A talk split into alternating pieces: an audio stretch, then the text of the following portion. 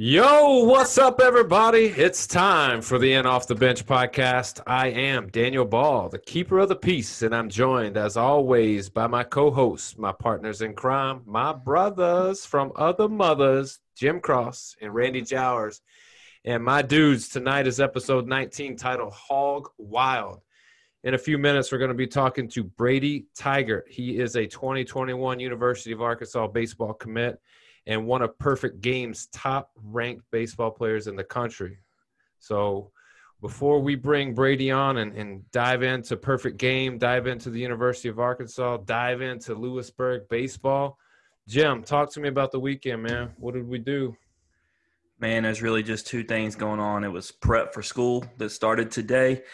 Shout out to all the faculty and staff getting that ready, the parents putting in the work to get their kids off to school. And with that, the other thing we did was we went back to church. And one of the things our church did was we actually went onto the grounds and uh, we specifically prayed for the teachers and the staff and the kids and the health and the safety and that everything would go smooth. So, um, real good weekend. Got everything kicked off this morning.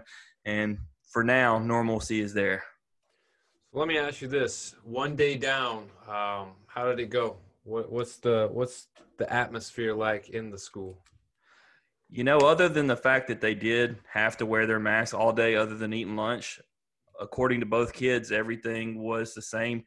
Um, my daughter surprisingly came back from the first day of high school real, real worried. She said it was real lax, likes all her teachers, made some friends. Um, my son, he just likes being anywhere in public with people. So of course he came back with good feedback and he has a Spider-Man mask, so you know he's a okay. Yeah, I, I'd be concerned. He leaves the house with a Spider-Man mask and comes home with a Batman mask.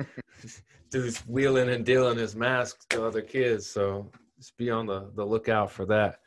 Randy, how eventful was your weekend, man? And we had a 90s themed, Brady, you had to Google that, 90s themed birthday party. Let me uh, tell you this, Brady. The pictures were on point. Like Randy, he, he never he never disappoints me, and it's unbelievable. Look, shout out to my wife because she picked out my outfit. I didn't even know what I was wearing. I told her, listen, the only thing I'm doing Saturday is watching Ja Morant versus Dame Lillard. I didn't know it was going to be the CJ McCollum show, but we went to the party. It was great. And then today, much like Jim, first day of school, my two older kids in middle school my youngest girl starts kindergarten tomorrow, so hopefully she's in bed right now. If not, I'm gonna beat that ass. But uh, shout out to all the teachers and faculty. Indeed, I have a lot of friends that are administrators and teachers. Talking to them through this, it's like Jim said. It put the parents put in the work getting it back. I'm gonna be honest with you. I didn't do shit. Shout out to them. All I did was say, "Hey, have a good day." But I pulled up to school this morning to drop my two oldest off, and I was in line for 40 minutes just to get close enough where I felt comfortable letting them walk, which was still a ways away, but I ain't gonna talk about that. Man, was this 90s theme party, was there ever a thought for Haley to go as Miss Knight? Shout out Miss Knight. The Got best to. thing look, I wanted to go as a kindergartner, but the fact that like my wife was almost in kindergarten in the '90s, you know what I'm saying? I, I just felt a little too weird to me. But shout out Miss Knight.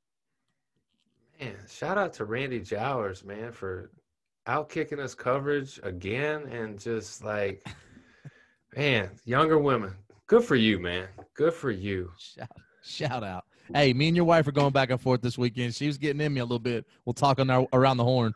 Okay okay. I can't i can't wait to hear that. Um, for me guys i did a, a, dinner with the bullard family foundation. Thaddeus bullard uh, he did an appreciation dinner for sponsors donors and uh, supporters. It was a nice event, socially distanced, wearing masks, free food, free drinks at a nice venue here in Tampa. Um, outside of that, watch my, my daughter do gymnastics. That's my my everyday Saturday or every Saturday routine. It's it's awesome. She's getting better and better, and I can see she's stepping her game up. She's seeing what the other kids got, and she's she's just showing out. So fun to watch. You know, other than that, just preparing for the school year, trying to get work right. And, you know, I got some news for you guys on that here in a little bit. But, um, you know, it was a good weekend. Can't complain. Uh, but anyhow, we got a chance to watch some baseball, got a chance to watch some basketball, but more importantly, got a chance to prep for our biggest interview, from what I hear, the biggest interview in podcasting this week. We're going to bring on the 2021 Arkansas Razorback baseball commit and one of the top players in high school through perfect game, Mr. Brady Tygart. Brady, my man, thank you for coming on. How you doing? Yes, sir. Thank you for having me. I'm doing great. How about y'all? We're good, man. We're good. Um, just trying to figure all this out. I think we are as close to normal as we've ever been now that sports are back and playoffs are, are, are running through. And if college football could figure it out, I think we might be doing a, a lot better. But um, you know, we'll we'll shift it to you. Let's talk about you, man. I know you're a humble cat, and but don't be humble tonight. Tonight's a case, a chance to showcase yourself and tell everybody who you are and what you're about. But you know, before we get to all the Lewisburg stuff and the perfect game stuff and how you ended up in in the SEC, I want to talk to you about the journey, man. How the the come up. So tell me, when did you start playing ball? Uh, I started playing t-ball when I was about three years old. I mean, if you count that. Of course I but, did. but I've been playing ever since then, and I've just always been in love with the game. So with that love, so you started at three. You know, were were you always a stud? Like, were you the best player on the t-ball? Like, like I, I picture you. Like, I, I see the videos, I see the frame, I see the mechanics, and I'm just like, this dude was a stud his whole life. Like, he's got the body, he's got it down. But I know like some guys are late bloomers. But I mean, talk to me. Like t-ball, then coaches pitch, then regular pitch. Like, were you the stud? And be honest now. Um, honestly, no. I was, I mean, I, I, was pretty good, but I was never the best around until pretty recently. Um, I was pretty small up until freshman year of high school. So I think it worked to my advantage though because it really made me focus on learning proper mechanics and how to move properly and not just trying to hit balls over the fence or throw as hard as I can all the time. Yeah, sometimes it's nice to have something to chase for. It's it's nice to have a group of guys that are better than you and puts forth, you know, some work ethic in yourself and be self motivated to get out there and be a competitor and, and, and honestly try to be the best. So I see a lot of that in you as as you developed as over the videos and the, the things that I've seen on social media. Um, so when did you notice that you had something special? Was it as a kid you're like oh man like i'm starting to get taller i'm starting to get faster i'm starting to throw harder or was it high school or was it something that you feel like maybe you're not as good as the other guys yet? Um well i didn't really start being kind of dominant until right around the end of freshman year near playoffs. I went from all of a sudden one game I was average fastball velo of like 82 and then up to 87 and then up from 87 from a uh, freshman year up to 95 now. So I'd say it all started about the end of freshman year. So what was it? Did you just get bigger, taller, or was there coaches that worked mechanics with you and like really developed you? Um, honestly, I think it was the atmosphere I was in. Playoffs, I was scared to death. I was shaking on the mound, freshman, and I guess I just realized, like, holy crap, I can I can do this, and I've just been able to repeat it since then. Yeah, say you got to crap your pants once or twice before you realize that you can actually be at the highest level. So what about your family? You got a you from a athletic family? Yes, sir. My mom was a gymnast and a diver, and my dad played soccer in college. He played baseball and football too, but he just decided to play soccer in college. He played at Henderson in Arkansas. It's a it's a smaller college, but he went there and became a pilot. And my sister she doesn't really play any sports. She used to play softball, but that was when she was little. And then you got me. So who's the best athlete in your family? Mom, dad, your sister, or Brady? Mm, I think me, but I think it's close between me and my dad. So was was he a little a little upset and a little taken back that you didn't play soccer? Um, no, I think he he didn't really care what I played as long as I he knew I would put all my effort into it and not just treat it as something to do on the weekends. All right, Brady. So let's cross into enemy territory. And when I say enemy, it's because if you know anything about me, all my boys are DC boys.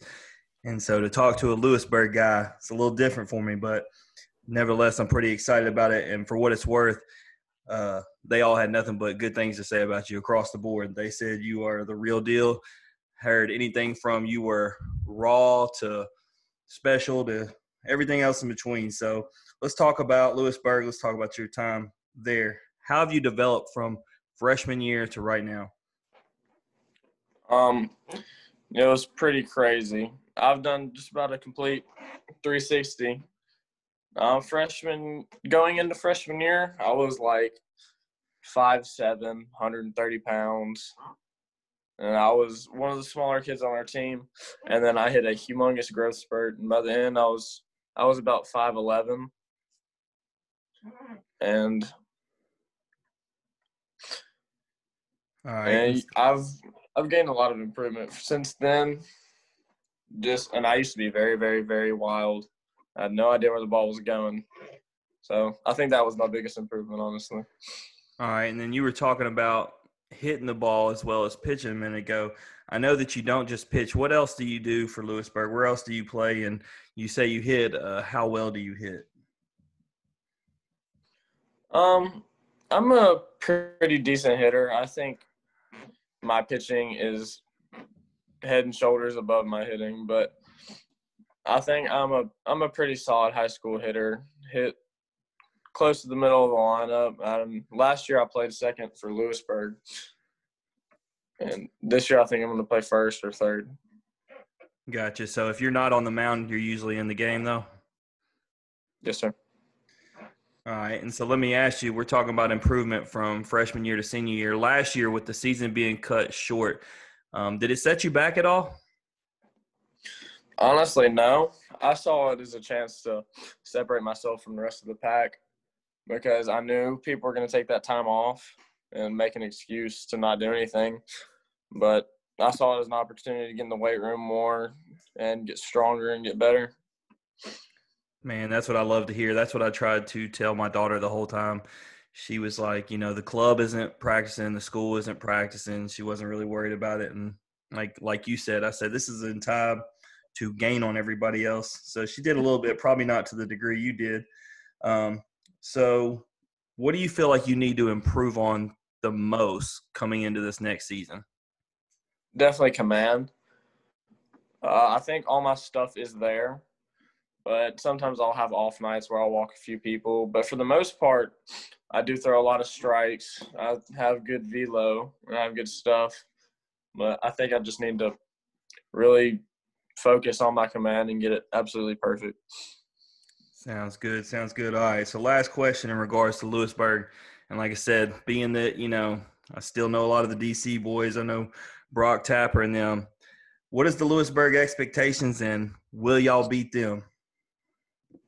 Uh, yeah, Lewisburg. Um, we've always been a really good baseball school, but I think this the thing that separates us from a lot of schools, like like DC, they always just have a bunch of pure talent, and I think Lewisburg is known more for being scrappy, scrappy yet talented, and when we're rolling, we're really really hard to beat.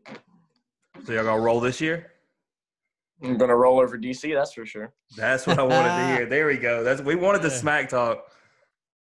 Brady, so you talk. Um, obviously, we know that you're in, in Arkansas commit, but when did colleges start pursuing you? How young were you? Uh, it was the summer between. I think it was the summer, yeah, right before sophomore year. So Was was it always Arkansas? What were your final last final three? um well, I went to the Arkansas camp first, and I got offered there. And then I went to a Mississippi State camp and got offered there. And I went to an Ole Miss camp before Arkansas camp, but I did I did not get offered there. But I think those were my final three. Awesome, high baseball talent. So let's tell us then. You ended up committing to Arkansas. Why? Um, I've my whole entire family has been Arkansas fans ever since I've been born. My my parents were both from Arkansas, grew up in Razorback families, and it just felt right. It felt like home. So you've been calling hogs your whole life. Yes, sir. So at Arkansas, once you get there, is it you just going to be a pitcher? You're going to play in the field? What are you thinking?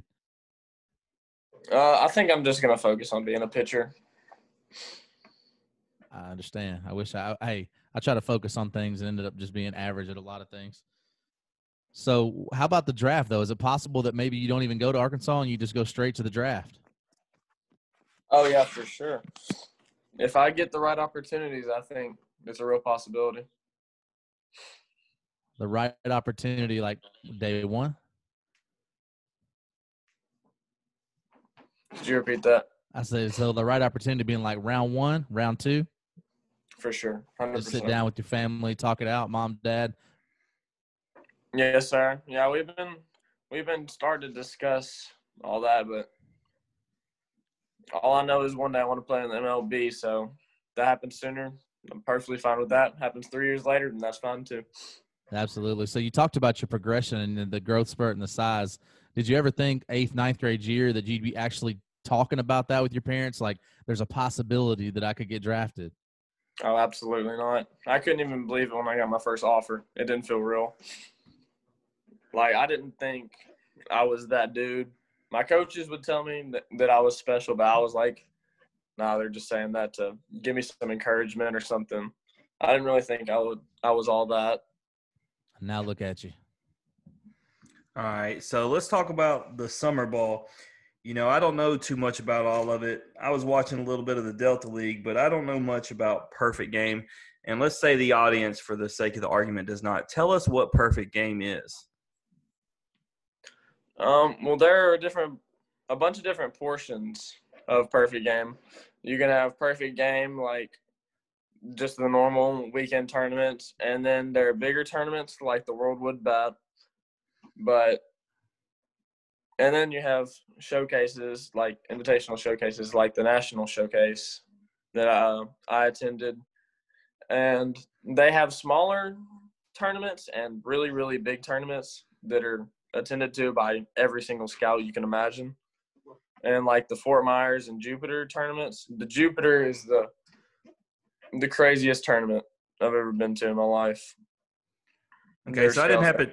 I didn't happen to look to see where it was being played, but I watched the clips that were on social media of you pitching. Where was that at for Perfect Game? Um, I th- think that was at the Hoover Met for the Perfect Game National. Yeah, no, that was uh that was good. You look solid, and the commentators did a good job of describing your progression um, that you've had for the last couple couple seasons. So, tell me about East Coast Pro as well. I mean, like I said, you know, I hate to sound like um, I'm needing a schooling on all this, but I I don't know, so I need you to inform me. Oh man, that was sick. That was uh, a bunch of MLB scouts get together and they hand select teams uh, all over all over the country or from the East Coast, but all up and down the East Coast. And we get to wear the real official MLB jerseys. We get five or six scouts in the dugout at all times. And it's really a good a great opportunity to get your name out there, connect with scouts, get on their get on their radar. Um, it is the coolest thing I've been to for sure. Okay, so I seen you see uh were wearing the Rockies uniform, so you were actually getting to talk to Rockies personnel. Yes, sir. There, uh, awesome. yeah, there were a couple different teams that were in that dugout. And then, um, so I mean, I saw all the different uniforms for all the different teams. Did y'all did y'all get to play a bunch of games? Yes, sir. We played four games. How'd it go for you? Um, I, I did okay. I struggled a little bit. I didn't. Well, I actually had coronavirus three weeks before, so I wasn't allowed to go out and do nothing. But I don't want it to sound like I'm making excuses. But my my command wasn't there. Another I mean, thing I want to talk If you're gonna was- have an excuse, that's a good one. I'm not gonna lie to you. So let let's let's talk about that. So you actually had coronavirus. yes, sir. So what what does that do? Like, did you feel any effects? Were you did you feel tired? Were you sick? Were you asymptomatic? What? Talk Yeah, it, it affected me pretty hard. Uh, I was in the bed for three or four days, really sick. Um, I got a really bad headache and lower backache on the first day, and then for three or four days straight, it just felt like I had the flu. And then after that, it just, my lungs were just really heavy, and I was just really tired. Gotcha. So so for those people out there who think this is a hoax, you're here to to set the record straight that this this is a real deal virus and like it like puts you down. Even the best athletes, no matter what age, they they can be affected, right? Oh yeah, it's not very fun. I got you. So so how tall are you? Right now, I'm about six two. Six two. So you're a six two second baseman that throws ninety five. I just want to Yeah, make sure I got that right. okay so so you you probably have the the best velocity of a second baseman that i know in high school ever and i think randy was wanted to be a second baseman but he definitely didn't throw 95 so Well, let me tell you uh, something, Brady. The guy that played second base for Bolton High School was not six two. He may be five two though. hey, he's he's still bitter. He, you can tell randy's a little bitter about high school life especially on the diamond but you know well if you listen to the other podcasts you can you can get an idea why. But um you know i i'm curious as you you said you went to east coast pro and you have all these these scouts in the dugout. Um what is that conversation like? Talk me through it. Like like let's let's role play here. You're you're a scout. Let's say you're for the rockies. I'm brady. Like what did they say to you? Like what's that conversation like? Um, honestly, it wasn't it wasn't that much different between me and my coaches now. Uh, they they really sounded like they cared and they wanted to help, and we were only there for four days, but you could tell they were trying to make us better within those four days. They did not want us to leave the same baseball player.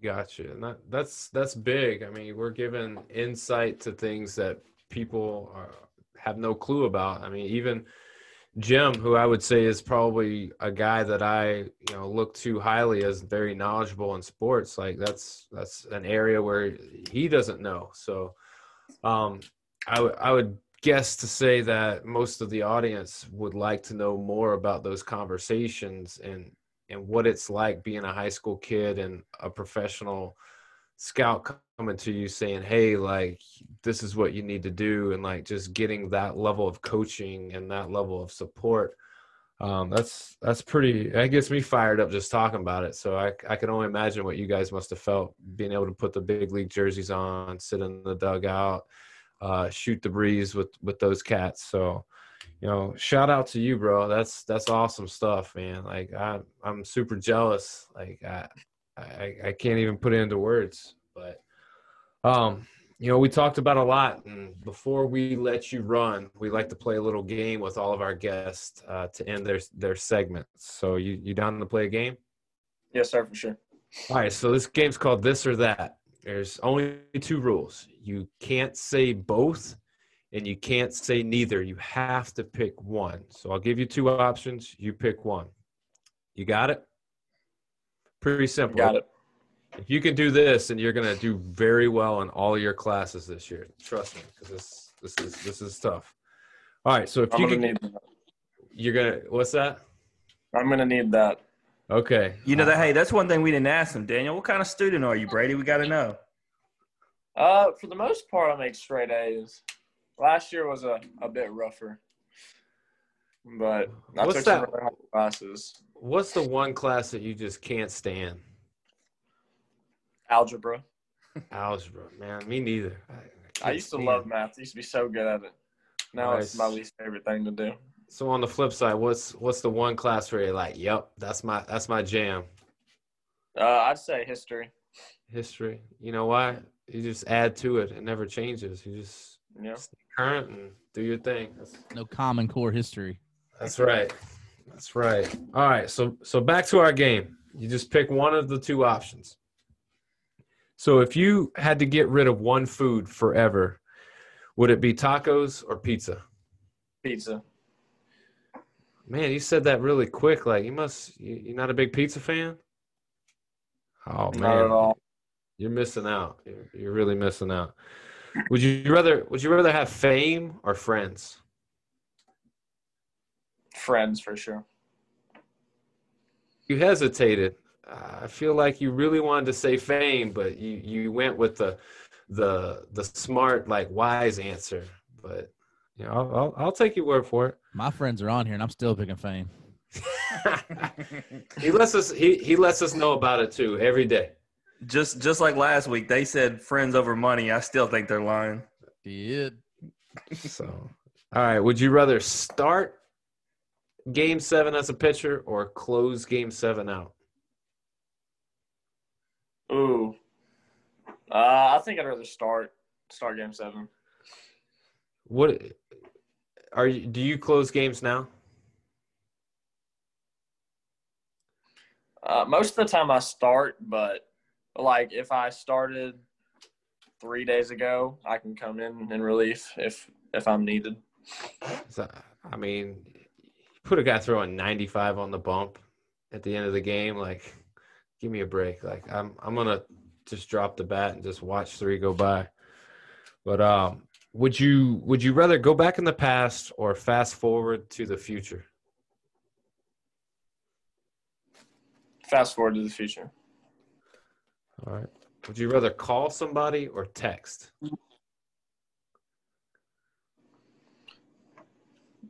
Call somebody. I like that answer. Most people your age do not say that anymore, and that's that's ref- refreshing. Refreshing to know.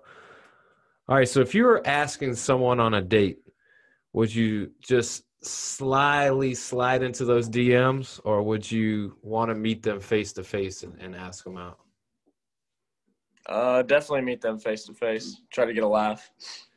Gotcha. Hey, when when you look like those cats over there, like you, you got to have humor. That's Um, understandable. Yeah, I mean, look at them. They that's that's why it's a podcast and not a video cast. Because we we could be hand models, but we couldn't be face models. But uh, so baseball movies. Would you rather watch The Sandlot or Rookie of the Year? Sandlot. Why did you pick Sandlot? Just curious.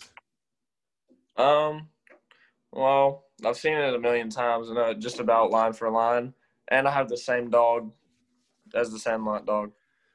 That's why I asked that question. That was uh, a question that I was told I had to ask you for that reason, just to see if you would throw out your dog. What's your dog's name? Sadie. Sadie. Shout out to Sadie getting a cameo in the big interview. So, in a best of three series, who would win? DeSoto Central or Lewisburg? Lewisburg. No 100%. hesitation. No hesitation. Hundred percent. Right. So when you when you share when you share your podcast to all your boys at Lewisburg, you, you tell them that's what's up. Like, and I want you to play this little clip right before y'all step foot on the diamond against DeSoto Central, because my money's on Lewisburg. You heard that here first. That's very smart of you. Hey, I- I got your back. I- I believe in you.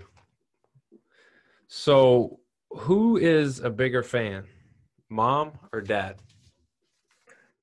Ooh. How can I answer that without hurting somebody's feelings? That's why the tough You questions are already hurt last. some DC boys' feelings. Yeah, you already heard DC's feelings, so I mean, let's let's just add to it. Mom or dad, come on. Can't be both, can't be neither. You I can do some extra chores later on to make up make it up for them. I would say my mom. believe it or not, that is the right answer. 100% the right answer. Why, why do you say your mom? Every time I do anything, it can be small, not even just baseball. Like she take a picture of me taking out the garbage and she'll post it on Instagram. So she's she loves showing me off. she's big on social media. Got a big presence. 100%. Hey man, that's that's good shit. That's that's the right answer. If if mom is ever an option, mom's always the right answer. So, anything you want to plug or promote? Uh, yeah, my gym, ELP, and my trainer, John Nelson, he would do anything for his athletes, and he definitely has our back. And that's the most improvement I've ever seen from a gym anywhere. Gotcha, gotcha. So what what what is it about his gym, man? Other than the support, other than him bending over backwards, is is, it the community of people? Is it the the push? Is is it the exercise and what you do? Like what what makes him so so unique and so special? Um, he is always, always, always looking for ways to make you better, no matter if it's in the weight room or just giving you a place to come talk to them and just get stuff off your mind. It's it's unlike anything I've ever experienced, and the results speak for themselves. They're pretty crazy. Gotcha, man. So you know, before before we get off here, man, how how do we how do we stay up to date with Brady? How do we follow you? I mean, I know you mentioned mom and social media, and she's putting you out there like crazy, but um, with the exception of that, like how how do we stay in touch with, with Brady? Um, I would say follow my Instagram. Okay. You got your perfect game stuff up there. You put your Lewisburg stuff up there. Yes, sir. All right, good deal. Hey man, we're gonna we're gonna let you run. I, I appreciate the time. We appreciate the time. We can't wait to hear more about the journey. Hopefully, you guys take down the the DC Express. Uh, I would love nothing more than to bring you on, and so I can just just say that I told everybody first that that was going to happen. But also, man, like we we want to touch base with you before you start this college prep and and get into your brain a little bit about what it's like to to step on the diamond as an SEC pitcher and you know who knows maybe maybe get some intel on on the draft status but um you know for Jim and Randy dude we we appreciate you we wish you all the best man so we can let you out so you can go get that homework done man Yes, sir. Thank you very much. have a good one man Yes, sir. You too. That's Brady Tygart, the 2021 commit for the University of Arkansas Razorbacks and one of the best players in the country according to Perfect Game. Guys, that's what a humble cat, man. Jim, he's he's a dude that is very seems very mellow, very low key and just like, you know, a good good team guy. Yeah, too bad they're gonna. You know what? I don't even know most of the DC players now because they've all graduated, but they're they're taking L's. You say that like I I'm telling you right now. He said the one thing that like really like sits well with me is that they're scrappy and hard to beat. Like they're not a team that people want to play. And I like that. And you know what else? That dude throws 95. So I ain't worried. I ain't scared at Well, all. we'll see because you know you know what they say and randy knows this as well as anyone because he drafted Ric flair to be the man you got to beat the man That's true. There's, a lot to be said about that. Um, we're going to dive into some headlines and we're going to start with NBA. And, you know, I originally wanted to talk Grizz first, but since we're talking about the man, we're going to start with you, Jim. Your man, Westbrook, out. Um, what's what's the status on him? man it is game to game i actually am very surprised you know we were in our group text as usual and i couldn't believe the positivity coming from my man randy. Usually he's got nothing but negativity. I'm then i'm sitting here having doubt in the rockets. I explained to you that the whole idea with westbrook and small ball is you put the pressure on the center. You make the big come out. He he can either blow by you or he can penetrate and kick. And so without him, I find that to be a problem. I feel like Adams is going to dominate them. And then Randy to sit there and be like, I got the Rockets. And I'm like, this is the same dude who would bet against the Rockets. Maybe it's because Westbrook isn't playing. Ding, ding, ding, ding, ding, ding, ding, ding. Hey-o. but honestly, I mean, this series can go either way. I think Harden, for the obvious, is to have to be phenomenal. Um, I think he pointed out the X factor in McLemore, and then can Eric Gordon stay healthy? But right now, all signs say they hope, and hope being a you know big word there, game three for old Russell Westbrook. Are So we going to have to start questioning Russell Westbrook's durability at this point? Yes, and it's because of uh, a guy named Patrick Beverley. Because do you remember? Hey, no, seriously, do you remember this, Randy? You watched basketball, especially back then, as much as I did before you had so many damn kids. They used to talk about all the time. Westbrook's never been hurt. Remember, he never missed a game in high school. He never missed a game in college. He didn't miss a game in his first like four seasons, and then he got that injury, and it's been rough ever since. Yeah, tough. It's tough, and a guy that, that counts on his explosivity to, to do his thing. That's you got to have healthy knees. And w- and when you say is a is a Ja guy, obviously they're not the same, but we're talking about the the athleticism and explosiveness. Isn't that the same reason why you cringe every time he goes up the way he does? Because you know that it takes coming down wrong one time for it to be a major setback for the rest of his career. Well, one thing about Ja that makes me nervous is he always comes down on one leg. He doesn't come down on two like you see a lot of like Westbrook usually or Vince Carter. He always comes down on one leg, and that makes me nervous. So with Westbrook, is he turning into a Scottie Pippen? He ain't long, bro. no, uh, Longer than us. that's for yeah, sure. dog, for sure. Man, I don't know. I'm just, I really was excited to see what they could possibly do. You know, I kept it real and said I think that they could make it to the Western Conference Finals. I never said they were going to win a championship, but specifically saying that they get past this round and the Lakers get past theirs, I really wanted to see how they could do in a showdown with the Lakers. So I hope he gets back to health and that the team can can start to gel. Um, as much as people are all about the Blazers, I'd like to see the Lakers advance, and I really want to see that second round matchup. Well, I mean, according to most, the Lakers got to make it there because they're. I, I don't have any. I don't have any.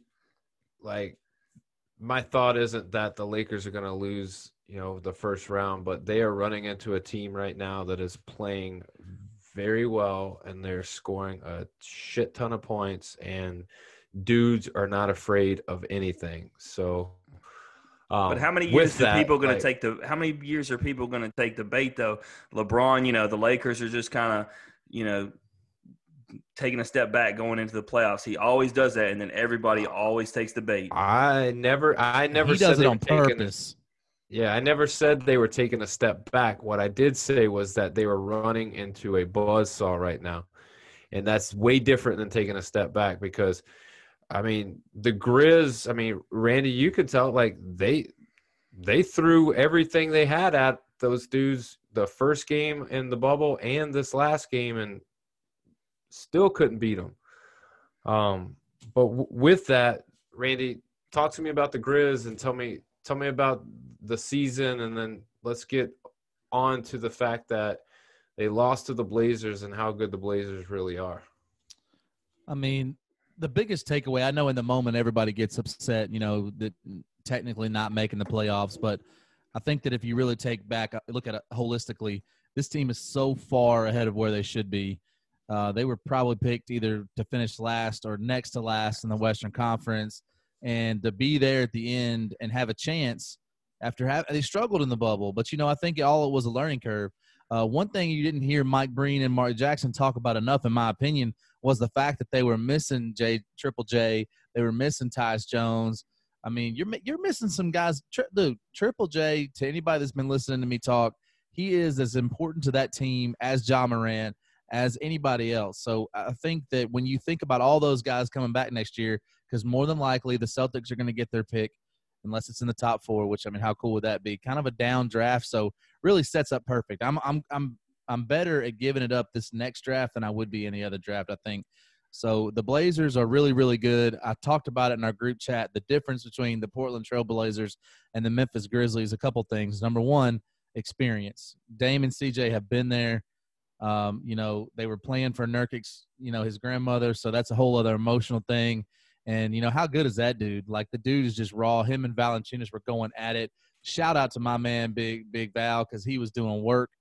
And you know, shout out the Grizzlies did their thing. They hit shots. Brandon Clarke, not a three point threat, did his thing. Uh, you know, something that really stood out to me looking at the stats after the game. Me and Jim talk about it a lot. The plus minus being a flawed stat. Brandon Clarke was negative 27. There's no way you can tell me that he was that that team was not better when he was on the court. There's no way. Uh, the eye test tells me Anthony Tolliver was plus 21. Get the fuck out of here. No, come on. Like so that's you know, but I think that you think about that young core coming back next year, given that they're healthy. Plus, you got to throw in Justice Winslow. Plus, you throw in some veterans. I mean, I'm excited about the Grizzlies' future, man. Let me let me ask you this, and this came up on the radio today. It's not a guarantee that the Grizzlies will be in the playoffs next year. Oh, absolutely agree. The West is absolutely stacked. Jim and I have talked about it as well. If you think about it, you automatically assume the Warriors are going to be back because Steph and, and Clay. I mean, Draymond, and you know now they that team is stacked. They're going to be back. Uh, you know, Phoenix is on the rise. They're they're so there's so much talent in the West that I think now in the in the midst of the Corona is the time for the Grizzlies to succeed and go to the Eastern Conference. I think they need to go to 16 teams like they proposed. The top 16 get in because give me eight, nine, and 10 in the West over six, seven, and eight all day in the East. So, Jim, with the Grizzlies, I mean, we've joked in the past about the Eastern Conference and teams with losing records being in the playoffs. And essentially, uh, for what it's worth, the Grizzlies were in a playoff game. Uh, were in a playoff game, being the play-in game, and they had a losing record. Like, is that the same level that we're talking about, or the Grizzlies something different with a losing record? Well, I think there's something different because specifically we're talking about how deep the West is. They play more games against those teams. So naturally they're to beat up on each other. You're to take more losses. It's you know, it's no different than playing in the SEC in football. So I mean, yeah, you're to take more L's when you're when you're playing those teams. I think the Grizzlies Randy brought up the eye test. When I watch them versus, you know, the Magic for instance as the 8 in the East, I mean, there is a a major difference. There's a big time gap and also, you know, uh, talking about that one game, fun fact I learned on the radio today, it's actually not fun. I hate it. Those stats do not count. So Ja does not actually have a new career high in a game. Yeah, Mike Breen brought that up the other day. So yeah. So really, CJ McCollum, all your fourth quarter points, and you saying Ja can't fucking hold you, that shit don't even count, bro. Yeah, Never happened. So with that, who, Jim, in your opinion, who is on upset alert? Who needs to play solid and not let their guard down? Hmm. I mean, if I had to pick somebody, I would have said, you know, I actually would have said Denver, and they did go to overtime. So I kind of got a cheat by by knowing that already. But that would have been my pick from those teams in the West because I don't like the idea of people saying Houston's on upset alert because they had a tied record with Oklahoma City and actually got swept by them this year. They only hold the four because they were in a three way tie with the Jazz and they have the three way tiebreaker. So that's not an upset. Really, the Thunder are the favorite. So um, I don't think the Clippers have anything to worry about with Dallas. And regardless of what anybody says about Portland, I don't think they're going to mess with the Lakers. So I'll just give you a little. There are nine seconds left to go in the first half. The Mavericks are up 69 to 65. So 66 I mean, now. Oh, 66. So I mean we're we're tracking live as we go. Guys, and hey, I I will I want to bring up some I need to get Hasseltine on the the radio right now because let's talk about the X factor of that game. Dude, I don't care. I'm gonna say it on here. You can say that I always say Daniel. Those refs were trash, bro. Absolute trash. I mean, we're you're right, but there were times in the game where they were trash for both sides. No, but, but there's you want to know what call bothers me the most, and I know if I bring this up, well, Randy, the, the, technical call that McCall no, no, didn't, no. didn't get that no. he should have got. No, I want to the and one on BC that wasn't called. Ridiculous. My God, the guy got smacked. Wow. I can't I I can't say that the referee like hosed them, but I mean it was not very I mean every game that we saw, I feel like the referees weren't that great.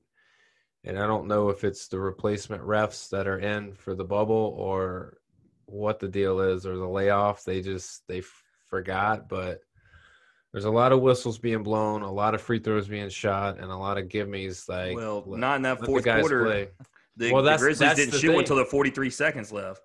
But but that's the thing like you have all these free throws in the first half and then like the same shit that was fouls in quarter one wasn't in quarter two and then in quarter three all of a sudden there's no fouls so like there's a lot of inconsistency inconsistency and that's a in a lot of the games not just the ones that I- our team's playing in I will say this though, and I- and I know that he's a very uh, polarizing player. Referees, honest to God, seem to hate Grayson Allen. He does not get the benefit of the doubt on any call. He had 100% all ball.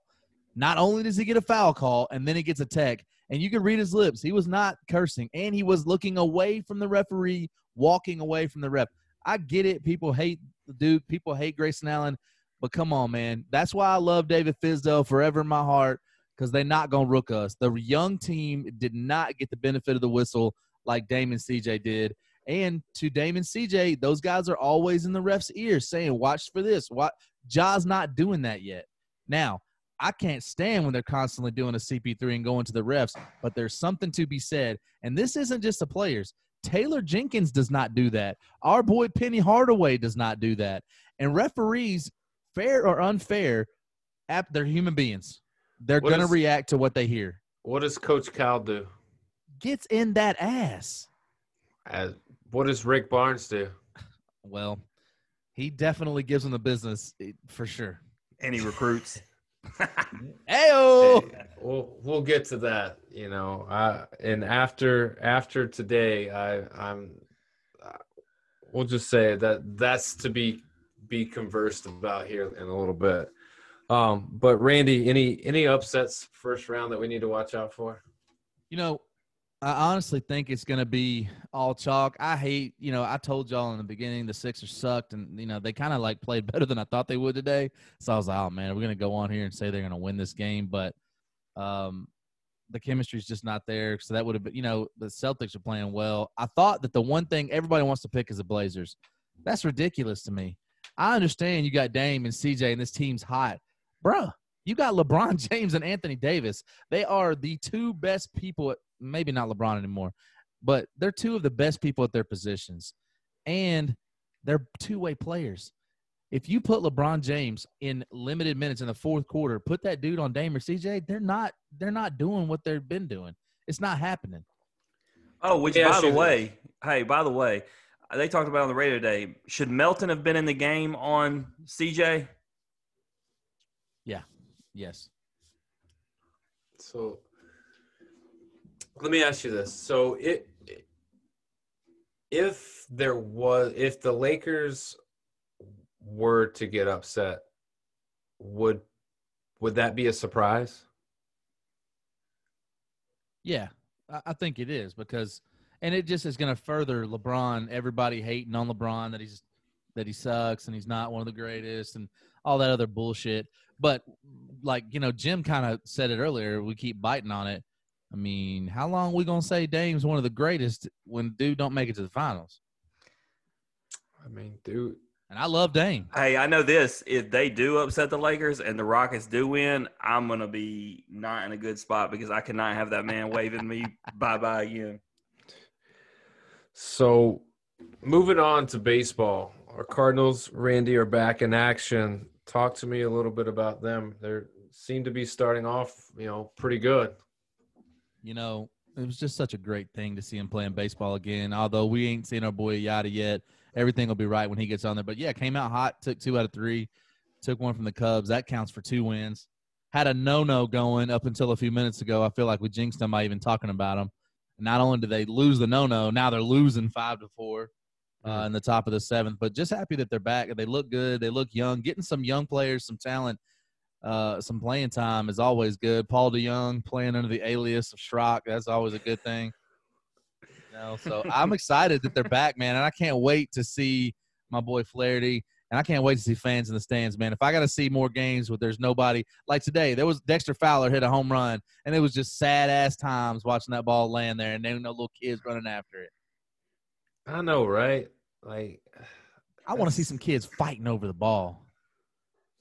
So, Jim, when you look at the standings from top to bottom, I mean, you're looking at in the American League, you're looking at the Yankees, you're looking at the Twins, you're looking at the A's. I mean, not really any surprises. Um, I mean, what what can we look forward to? A lot of the same, or is there some teams that are in there that are like middle of the pack, like the Sox, the White Sox, eleven and eleven, the Orioles, twelve and ten? Anybody that that has a chance to to run off some games? Yeah, I actually looked up the last ten for all the teams. First, to start with the team that we actually were predicting beforehand had a slow start. The Rays are eight and two. They yep. are the hottest team in baseball right now. Um, you mentioned the Orioles; they're seven and three. The Indians, as you mentioned, seven and three. The A's are shocking because it went against all the research that I did when we did that episode and we did our projections. The A's have always started slow. Not this year. They're eight and two, along with the Rays in the last ten. Dodgers have rounded out in the form. They're seven and three. The surprise team has got to be the team that caught COVID first, right? The Marlins are sitting at nine and six. They're still winning games. I don't even know who's on their roster. Well, and and that whole East National League East is just it the it just looks ugly. The Marlins at 9 and 6, then the Braves at 13 and 10, the Phillies at 8 and 9, the Nationals at 8 and 11 and the Mets at 9 and 14. Like that is some ugly ugly stuff. Um it's clear that nobody wants to win the National League East. So I would say as we move forward, I think that's the the side of the division that has a lot of improvement. That you could actually see a team like the Mets um, or the Phillies jump up in there and run off five or six, you know, in a row and be right there in first place, you know, and yeah. a good spot. No doubt. I think the thing that's probably got to make you most excited based upon our talks last year and to start this year, if the A's and the Rays do stay the course, we're talking about two teams that were in the wild card last year who could be division winners, and you could really see how they went from last year to this year and just continued the trend that they were on. I mean, it it helps when the Yankees' best players aren't playing. I will say that, but the Rays are, are playing fundamental baseball. They're they're you know getting you know extra base hits or putting guys in motion. They're they're doing the little things right. But the big thing that they're doing better now than what they were is they're just flat out pitching it. I mean, from top to bottom, you know, from starters to mid relievers to closers, they're doing what they got to do. So, um, it's exciting to watch the Rays play well. I will say that, and I, I hope you know the next you know 40 games, um, 35, 40 games that they have left, they can they can continue that trend. Um, just looking more through the National League, the Cubs are right there. I mean, I don't I don't know if any of us had predicted the Cubs to be up there. Um, but the Cardinals are sitting at five and four. Like they have all these double headers, Randy, lined up. Is is that a benefit or a detriment? Well, you know, I don't think it's a benefit necessarily because they're kind of like the people in the key positions are kind of old. I mean, the people that we know. I mean, the you know the Paul DeJong lookalike. I mean, there's the young guys. You know, Brad Miller coming in and playing a little bit, but like Yadi, he's old. I mean, uh, you know, I don't know, man. I think that they got the veteran leadership. If these young guys do like O'Neill and Edman and all them, if they can keep it together, it's just a short stretch. We're talking, you know, 55. Well, yeah, 50, 55 games left. It's a short stretch in the grand scheme of things. So that's gonna be tough, man. I don't know. I don't feel great about it. Yeah, I mean it's it'll wear on you at some point, and whether it's now or later, it's it's really a you. The season's so short, you can't fall too far behind now, and the season's so short that you got to play your best baseball at all times. So um, it'll be interesting to see. But as we move forward into you know our headlines, we got to bring up the the National Hockey League Jim, and you you texted this first, and you were I think you were pretty adamant about where you where you stood, and then I think I brought to light some information about Tuukka Rask, uh, the goalie for the Bruins, deciding to you know opt out really just minutes and hours before they step foot on the or step foot on the ice for a playoff game. So, how you feeling about Tuukka now, Jim? Okay, as far as his decision, now that, like you said, I got details, um, and I'll get in those in a second. I actually I understand it. My issue was doing it a few hours before the game. I don't play hockey. I don't know hockey very well, but from what I understand, the goalie is your guy, right? He he is the guy that you depend on, and for him specifically, I hear he is one of the best guys and somebody who's been solid as a rock. So mentally, what it does to your team when you just bounce a few hours before, I imagine it's got to be tough on them. Now, I will say that they ended up winning that game, so um, all ended up well. But I just I would at least played out the game and then you know and then talk to the team and let them know as opposed to just rolling out. But the research shows that you know he's got a wife and three daughters, but specifically, you know, he's got one that was born in April, and we're all fathers. And I remember Daniel specifically with you. You know, my son was three weeks old when we left to go to Chicago, and I felt kind of sick just in the car leaving him. And so, and that was just for a couple of days. These guys are leaving for a long duration. So I would be, you know, lying if I said I didn't 100% get it and respect it and could argue that I'd maybe even do the same thing after I've been, you know, in those shoes just for a couple days. Yeah, I mean, and what's good about this situation is that the Bruins brought in their second string goaltender Halak, and he's doing well. Like he had a good first game. I mean, currently they're beating the Hurricanes four to two right now. If they win tonight, they'll be up three games to one in in cruise control. So um, it may not make a difference now. Um, maybe over a long period uh, or stretch of playoff games, it might hinder them. But um, right now, they seem to be rocking and rolling. But Randy, you guys are newfound fans of the St. Louis Blues, and they're down two games to one with a chance to tie the series tonight.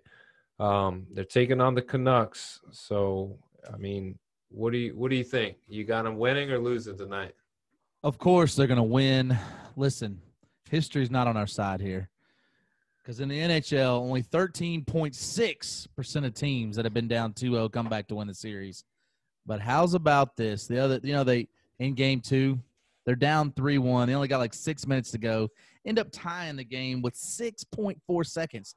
So it's one of them age old adage, right? They used up all their energy on the comeback. Dude breaks free, beats the goalie, breaks my heart. You know, shout out to St. Louis, though. 13.6. So you're telling me, in the words of Jim Carrey, there's still a chance. There is. There's still a chance. I mean, this time tomorrow, we might be be texting each other about a 2-2 series and like the Blues making their push for Stanley Cup greatness. Hey, so, I know this. I'm looking at back. yeah. Hey, I'm looking at scores, guys. I don't know much about hockey. I know that seven goals is a lot, and that's what Colorado put up today. Yeah, they they beat the Coyotes seven to one, um, and then kind of rounding out hockey for us. The Lightning, my my hometown team is cruising. They're up three games to one. They picked up a. Do fans go to those games normally? Oh, they're, they're, packed. It's, yeah, so hey, it's not like best, the Rays. Best ticket in town. Yeah. Yeah, Randy, Randy Daniel had already told me that, and my buddy Nick, who lives down there, he absolutely said the same thing. So if we're gonna go down there and see Daniel and do a sporting event, it's it probably shouldn't even be the Bucs or the Rays. We should go see hockey. Oh well, no! If y'all come down here during NFL and and Tom Brady's playing, we go on there. we should definitely do it at the Rays because nobody else is there. Oh, that would be an easy ticket. That those if are we, fun games. I mean, uh, if we go to the Rays, Randy's gonna get starstruck. He's gonna be staring at Tom Brady all game. Oh man, I'll stay. I'm I'll, look him and Gronk. Mike Evans is quickly becoming a fan favorite. Hey As we we we talk NFL, let's let's make our way into it. So Jim, yeah, I know that you were kind of you had some some negative reaction to these tight ends with these big deals. You got Kittle and Kelce signing big deals. What what's what's the deal with that? You're not not a big fan? When it's those two guys, I feel like there was actually this question asked out there, and I feel like if you know anything really about football, you'll agree with the statement I'm gonna make. It is those two guys and Ertz, and that is a whole tier that the second tier is nowhere near. They fall into a different category because they're just as valuable as any top wide receiver. Period. So, Randy, your Colts. I saw some some footage of your boy Philip Rivers in some like mean mean shape. Like I don't know what he was doing. I guess chasing 22 kids around all day, but like dude is in shape. Like he's ready to go. Like is is is he the answer? He's the best answer we got. So listen, I'm gonna tell you right now, Philip Rivers.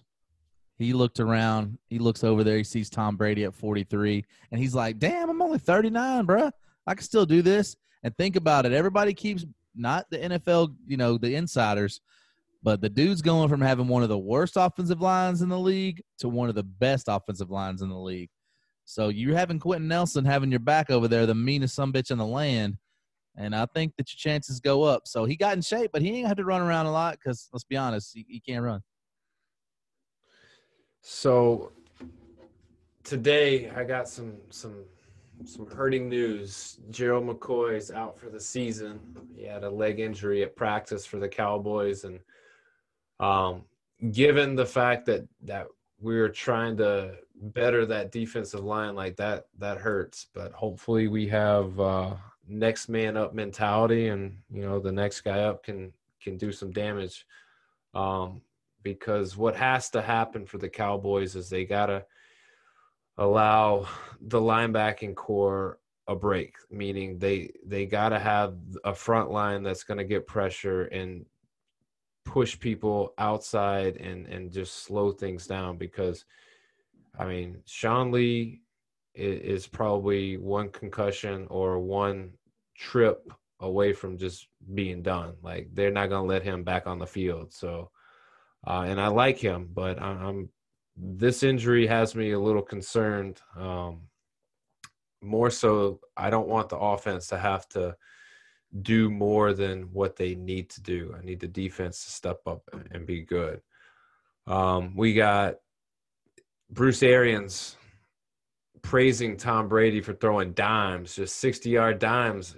So I, I'm I'm excited, guys. I if I wish, I hope there can be fans at these games because I, I want to go check the Bucs out, no doubt. Uh, and the last thing we got the Ravens.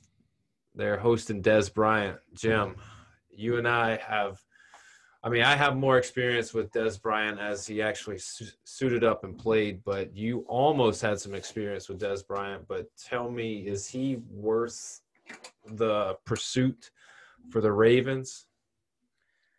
I think so. I mean, I was really surprised by his character just in the short time he's with the Saints and the way that they all talked about his work ethic. And so we know his physical skill set. And if he's going to come in there with the right attitude um, and the right mentality and right work ethic and get along with all the guys, then absolutely. I mean, you know, the second, third, and even sometimes the fourth wide receiver out on the field have become such a valuable thing. And so if you got a guy, let's say he's, you know, the third guy and he, you know, the other guys are being locked down, he could be the guy who is the difference maker in a game.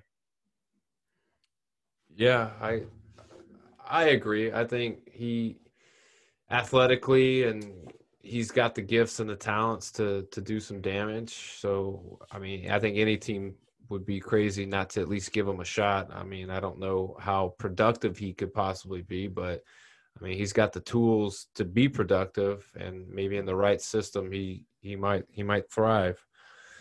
So, Randy, it's we're getting close to that time where fantasy football starts flaring up. Like, and it, it had me thinking: Is anybody even excited for fantasy football? Because I like, I'm not hearing a lot of buzz, to be honest with you. This time last year, like there was like you know pre-rankings and like smack talk and like just I was in three different leagues. One league um, is not going to do anything this year. The other league is not saying anything, and then the third league it's very minimal. But I mean, are you excited for fantasy football? Mm, you know, I'm not near as big of a fantasy player as you guys are, but I think that everybody's just they're just cautious because you know now the NFL comes out today with their limited capacity and fans, and it's just getting more and more and more realistic that we we won't see it. I mean, we already at this point last year and forever and ever we would have already seen some meaningless stuff, you know, Hall of Fame game, and and all we're seeing is dudes just you know kind of getting out there on the field and working out, but I, I don't know, man. I'm, I don't have a. I got a worse feeling about the NFL playing than I do about the Cardinals. Wow, Jim. I mean, I know you're you're fantasy, you're pro fantasy everything. So there's the one league that you and I are in. There's been zero chatter about it, and I would say at this time last year, I would easily go to bed and wake up to 8,006 text messages from that thread. So I've had zero. What what is going on with fantasy league? Like, where's the excitement? Where's the buzz? Yeah, I mean it's been extremely quiet. I will say this, so Randy might get excited. I listened to fantasy on sports radio. Was it like early Sunday morning? And they were just raving about Jonathan Taylor, talking about you know everybody's talking about Marlon Mack. He's going to take his spot. They said He's behind that offensive line. Philip Rivers is on the older side. They said expect him to tote the rock and expect him to tote the rock well. And he was he was going to be the steal. Do not wait to get him. They were like, do not get him later than the third round. So I got a little excitement just listening to the show. But outside of that, no, I have not heard any talk. And just a fact, you know, with our three teams, while we're talking about Philip Rivers and age, does it hurt any three teams more and three players specifically than us three if NFL doesn't happen this year because all our quarterbacks are over 40? I mean, with the exception of Dak Prescott, yes, Tom Brady, Philip Rivers, and Drew Brees are. I mean, I, I mean, are, are are they on their way out? Like, let's be be realistic. I mean, Tom Brady's never on his way out. I feel like as long as they can throw a football and they're healthy, there's always a a, a chance that they're going to play. But their goal, their goal specifically, you know, with the change Brady made, and obviously Brees has had the roster. Those guys are trying to win and walk out like Peyton Manning did. Oh, I mean, there's there's no doubt in my mind that the moves that the Bucs have made are to win right now and not just to make the playoffs, but to win it all. Um, but uh, you're right. The the um, the time is very limited, and the window of opportunity to do that is closing quickly. And without them playing the season, does that mean that gives them an extra year because they don't put the wear and tear on their body, or does that just prolong or push forward and close that window even faster? My question would be for our financial guru and contract guy, Randy. If they don't play this year, does everything push over to the next year as far as not only just getting paid, but like if they only have one year left on their contract, is it is it over after this year regardless, or does it push back? Do you know? So they talked about that a little bit when they talked about giving the stipend, which I think is absolutely fucking ridiculous to give them a stipend. But um, you know, I don't. They haven't figured the contract part out yet. I mean, to technically, legally speaking, it's a legally binding contract that runs year to year. So, I, I mean, if you're asking me from an agent's perspective, I guarantee you that there there are going to be a lot of litigation about that, especially these ones that are tied to signing bonus. Think about that. Um, you know, our boy, the 76ers, uh, his name's escaping Embiid. Me. Embiid. You know, he wasn't going to get it regardless. It his it was tied to a certain number, and he wasn't going to get that number until the season re-upped, and then all of a sudden, bam! Now he's getting the kicker. So I think those are year-to-year contracts. So does that is there potential not this year, but next year being holdouts and being litigation and people not playing because of their their ongoing dispute with this contract? Oh, I yeah, absolutely. I I think that's that's coming regardless. The NFL's got a a, big problem on its hands anyway, from you know player safety and. I think that it, plus now you're going to see for the first time in, in our lifetimes the revenue drop from the NFL is going to be something they've never felt. They've been king forever, and while they'll still be king as far as the money goes, I mean you're talking about going billions and billions to just billion. So I I I was looking at the the bottom the bottom ticker tonight and it said that Juju was not going to hold out. He was going to play his last year that rookie contract. But he's one that comes to mind like what happens with him if he doesn't get a chance to have production on the field this year? Do they low low ball him next year or do they hold him to another year of that rookie contract?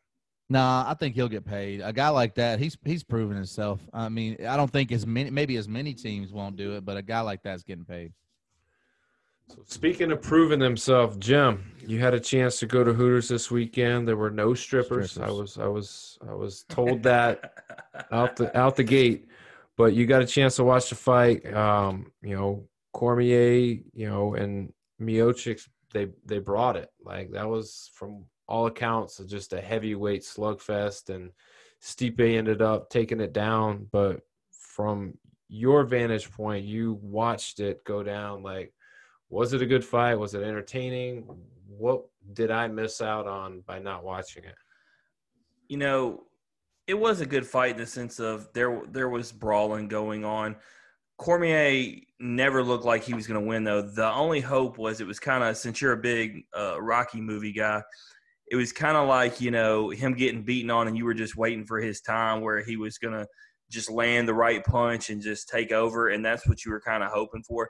I mean, he definitely held his own because he took a lot of hits, and he was still. I mean, he was still delivering, um, you know, throughout the match. But it just, it just never felt like he was ever going to win, and that that would be the only flaw I saw in it. But you know, nonetheless, I felt like it was a decent fight. If you're if you're considering the last couple main events where the fight was just so bad. It was I couldn't believe that I even sat there and watched it.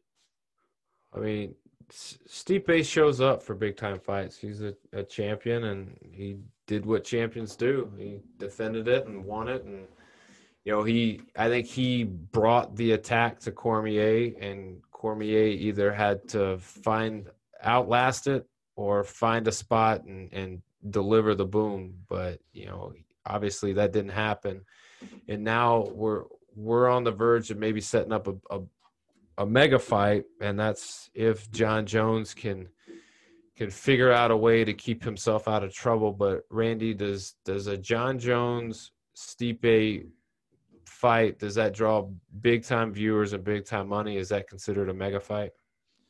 Anytime Jon Jones is involved, it's a mega fight. The dude is a must see in the octagon. I love him or hate him, and that's you know I love him uh, as a fighter. I, I, don't agree with all his off the out of the octagon moments, but the guy is the greatest of all time, in my opinion. Um, the only loss we've ever seen him take was a DQ that was for down elbows, and even the guy he beat admitted he kicked his ass. So I, I don't think that Stipe stands a chance against Jon Jones. I mean, I guess you have a puncher's chance, but I would love to see it. I want Jon Jones back in the UFC. So it's it's like when the Yankees are good in baseball, it seems like the sport thrives a little bit. When Jon Jones is is in UFC and he's fighting, it seems like the the cards are better. Like he brings something to it. Now my my only concern with Stipe is he's not like this outlandish character and he's not typically a guy that's going to draw big money. Um, but does Jon Jones bring a little character out of Stipe, Jim? No, I don't think so. It's like you said, it's not really his personality. And I think those characters are needed. Whether you're talking about a McGregor or a Masvidal or a Diaz, like you said, guys that you either love them or you can't stand them. And those are the guys to me that draw the most attention. And that's why Jon Bones Jones, like Randy's saying, is, you know, people will tune in whether you love him or not, because I mean he draws in the crowd, and so I feel like Stipe's missing that. But um, I definitely think that he could maybe get a little riled up just because you know Jon's going to drive him there. He's going to talk that smack. So as we're tying in all these sports, Greg Hardy, he's back in the octagon in October, guys. He's six and two. He's he's gonna gonna do his thing. So I just want to know when Tom guy. Hardy's. I just want to know when Tom Hardy's getting in the ring. You know what I'm saying? Me and Randy are all in then. Amen. depends on what Tom Hardy you get. You might get the in shape version or the out of shape version. So I'll take either version. man, y'all sweat that dude. Jim Jim sweats DC and Hardy. Like I gotta, I gotta kick the DC thing now. I mean, I live in Rockdale in distance of Hernando. My kid goes there. I've, you know, I actually got to let that go. Hey, but we talked about October, man. The the there's a, there's a huge huge fight before Greg Hardy. Israel Adesanya, Paulo Costa. We talk about the guys that are doing all of the mega fights. That at the 185 division, that's a mega fight. You know, Adesanya to me, ever since I've been watching him, he reminds me so much of Anderson Silva. Even though he did beat the shit out of Anderson Silva, but I mean, you're talking about Anderson Silva not being in his prime. The these two guys are 32 and 0 combined record. They both talk shit. They both have flair. I can't wait. I don't usually. I used to buy every UFC fight because there was like one every couple months. Now there's like one every fucking week. But and I don't have Jim's money. But what I'm gonna do, I tell you this September 19th, it's worth the investment. I'm gonna buy it because I want to see. I'm gonna watch all the hype leading up to it because nobody. Dana White said it himself. This would be the fight of the year, and I agree. You got a guy in Costa that is an absolute. He pushes the pressure. He puts the pressure on you. And Adesanya, he is a counterpuncher. So just to see those two styles go at each other, and once those dudes get to throwing them hands, it's going to be a sight to see. And I think that that's what we're going to see. I like to see him jacking. I don't want to see him on the ground the whole time. I mean, that's beautiful to see sometimes, but I'm ready to see it, guys. September 19th. I mean, they're both undefeated. Somebody hopefully is walking away with a loss. Um, Costa said he ain't shaking no fucking hands. See that that's that's what it's about right there. Like I to me, I don't know, like I can't put myself in a mindset to beat the hell out of somebody and then within seconds just turn it off and just shake their hand. Like I get the competitive aspect to it, but like we're talking about hand to hand like it's I mean I hate to say it, it's almost like you put yourself in a life or death situation for those for for that amount of time. Like that's that's crazy. But I guess if you're a professional, you can do that. But man, dude, I go on Costa, go on with your bad self then. But um I I hate to to even bring it up, but we we got to talk college football. What what the hell is going on, Jim? Like there's so many mixed messages. There's some conferences playing. SEC was now has a schedule out. The Big Ten has shut things down. Like I, don't know what to believe or what to think anymore. Please, please help like clarify some stuff for me. I mean, yeah, the SEC's playing. I was actually looking at the LSU schedule, but before I get to that, like, I mean, you look at what Justin Fields is saying at Ohio State, and then, you know, we like to follow what's going on Twitter. The Big Ten's got an issue on their hands because these players are filing grievances. They want to play.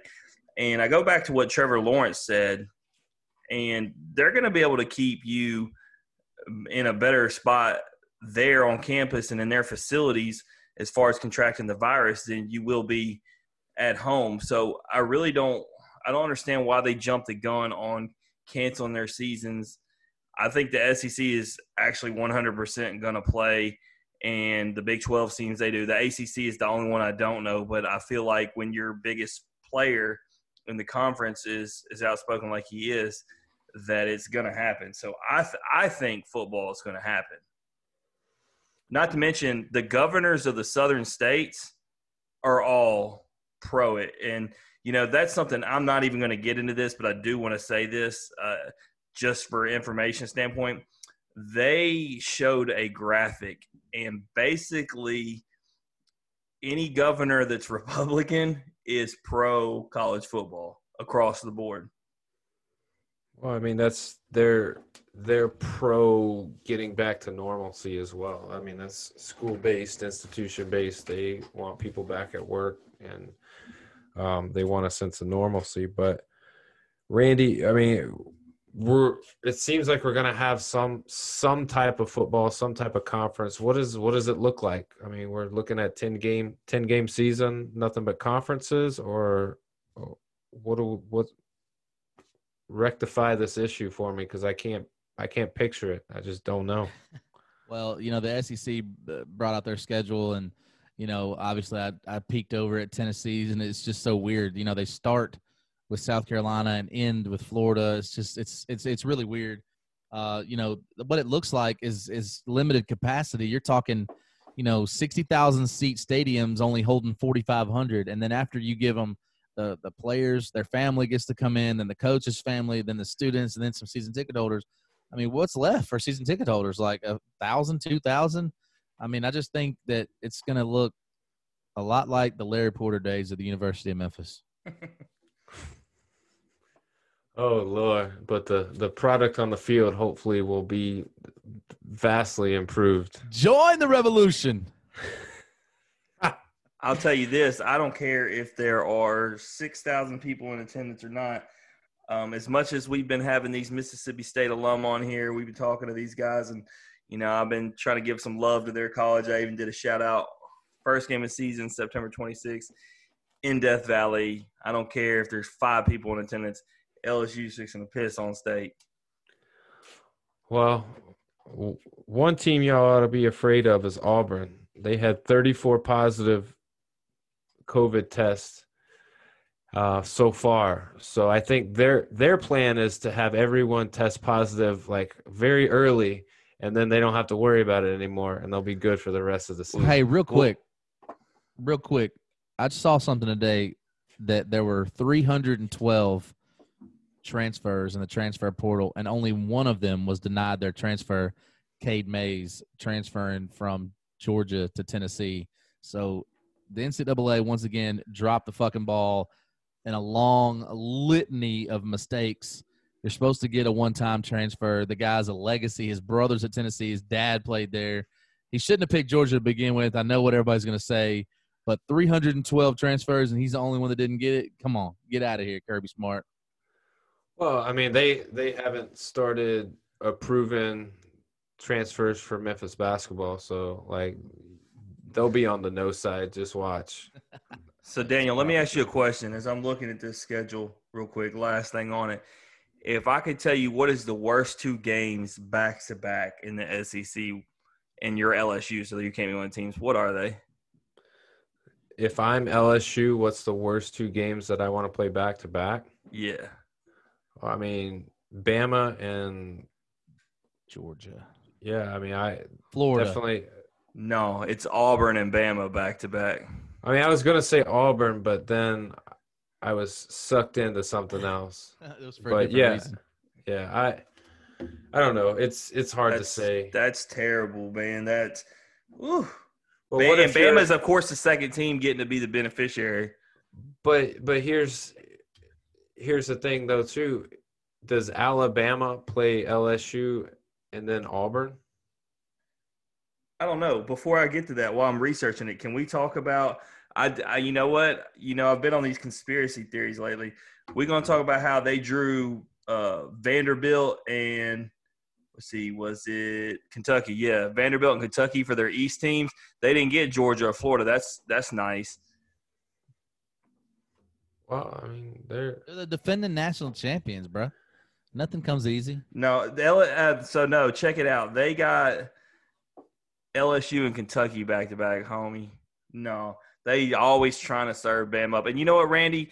F you for taking Zach Logan's side on Facebook. Bro, I, did, I didn't look. You know, I don't want to take Alabama's side, but when I ran through, it was, it was like I just had to. I just, I, just, I didn't I like, want to. I like how he glossed over that you said we had a better, better, uh, better secondary because he actually had the audacity to try to argue that his safeties were better. No, no, Minka's great, but no, as a whole, they're no, they're not better. So y'all, y'all fighting people again on social media? This time brought, we were we were together though. I brought Randy in as a as a as a neutral judge because a Bama fan said he could take uh, he could make a roster of Bama players in the NFL and I could make an LSU one and his would win and Randy gave him the slight edge. He did say that. He gave him the slight edge because he went category to category. But this dude was adamant that their DBs were better, and I just I'll never argue that. There's not it's a waste of time. Uh, you you're also notorious for just throwing people into a social media post by just tagging them, being like, Hey, "Ask my boy Randy Jowers." He'll Randy, tell will. Randy will do the same thing to me. Oh, It goes both ways, homie. So, Randy, uh, a big big land. You know, as we shift to, to basketball, college basketball, a big recruit land for your boy Rick Barnes and and the Volunteers. Um, how big is that? You know, it's huge. It's just it it solidifies the momentum that Rick Barnes has been having the last couple years. You know, it's something that Bruce Pearl did for a while. He got some uh, four and five stars, but Rick Barnes has really been on a roll. And getting a guy like Kennedy Chandler out of a city like Memphis, and I heard all the pundits, you know, oh Penny didn't go after him, oh Memphis didn't want him. Come on, man, you you, you don't want a five star point guard on your team, bro? Come on. But you know what it really means for Kennedy Chandler, and he talked about it, is that he's going to recruit other guys that are the best at their position. You know, he's going to go after Jabari, he's going to go after Paolo Banchero. I mean, that's what it can mean. This could be a domino effect. Uh, Rick Barnes had a top five recruiting class last year, and if he can land Kennedy and these other two guys, he'll have another top five class, maybe top three class going into the next year. So, for everybody that when Rick Barnes left Tennessee, left Texas, said he's just going to Tennessee, and he reached out to Tennessee about the job, which was kind of crazy. A guy with that track record, a guy that's done as much as he's done in the game, to really have to ask for a job, and everybody said, "Oh, he's just going there to retire." He's proven everybody wrong. Uh, he even when he had a team that he built up with Grant Williams and Admiral Schofield and those guys. I mean, the dude harbors. He coaches talent up. He's coached some of the greatest ever: Kevin Durant, T.J. Ford, D.J. Augustine. I mean, the list goes on and on. And I think he's doing the same thing at Tennessee. I'm proud to have that dude as a basketball coach of my kids. So Jim, let me ask you: Does does Memphis have anything to be worried about? They lose one recruit. I mean, I, I it's one recruit of many that could have been had, but the one big thing that I look at is Penny has prided himself on saying he's going to fence in the Memphis area, and he he let I mean arguably one of the best players in the city get out. Um, so should should Memphis fans be worried about that? No, I don't think they should be worried. I think to Randy's point, I think this says more about Tennessee than it does Memphis because you got to remember Memphis was actually number four on his list. This says a lot about Tennessee because he was going to Duke. And so if Rick Barnes is able to get him to come to Tennessee over going to see Coach K at Duke, that's really saying something about the way that program's uh, moving and, and what he is he's out there selling. For Memphis, think about it, man. Did we actually think we were going to get Moussa? No. We thought he was it was foregone he was going to LSU.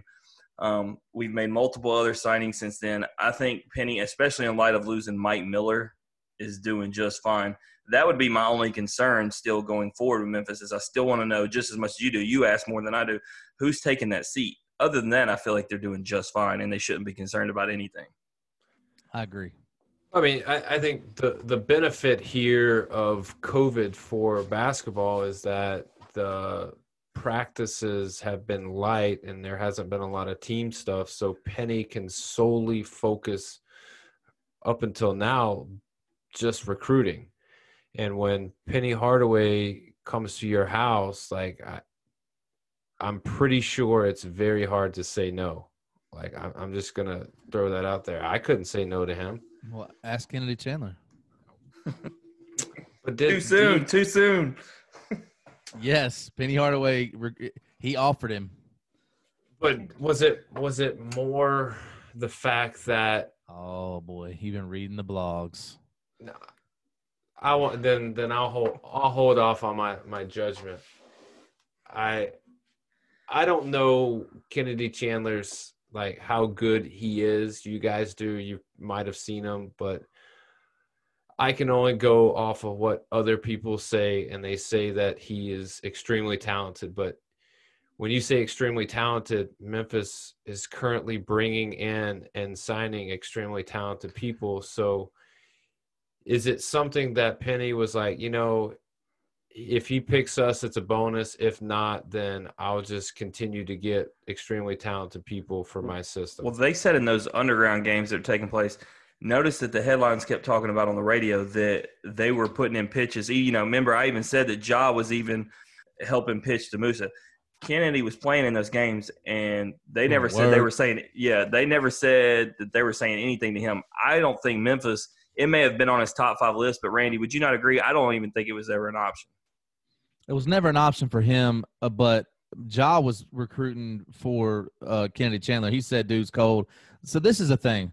I love Penny. Penny's like my idol of, all idols, but I think that is we, eventually, even though he's our idol, we got to give him some due criticism too. There's some things you can't let that five star kid get out of your city. You just can't. Not to your rival, not to your cross state rival, because now Rick Barnes on top. Of he's got a top five recruiting class that's going to play this year, and then he's going to follow that up again. And and you can't finish behind Tennessee. Memphis is a basketball school. You cannot do that.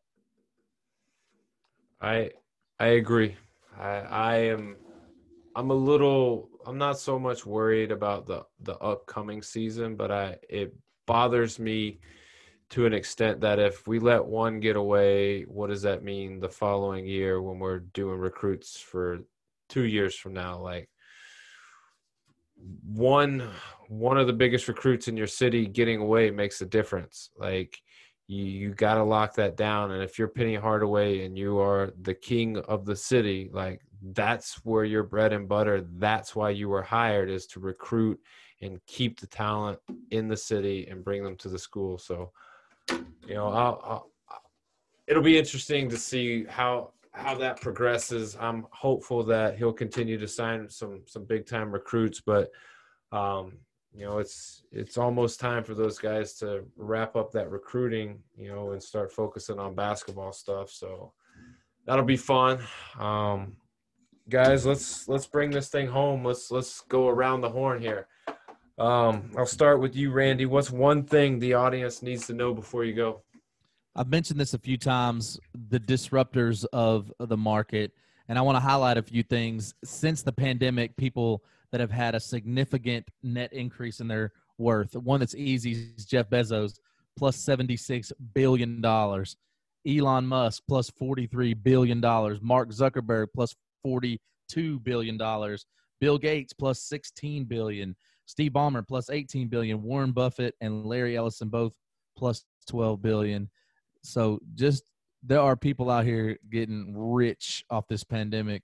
And I don't even mean that in a political way, even though Bill Gates, but I ain't talking about that. But shout out to those dudes for getting the bag.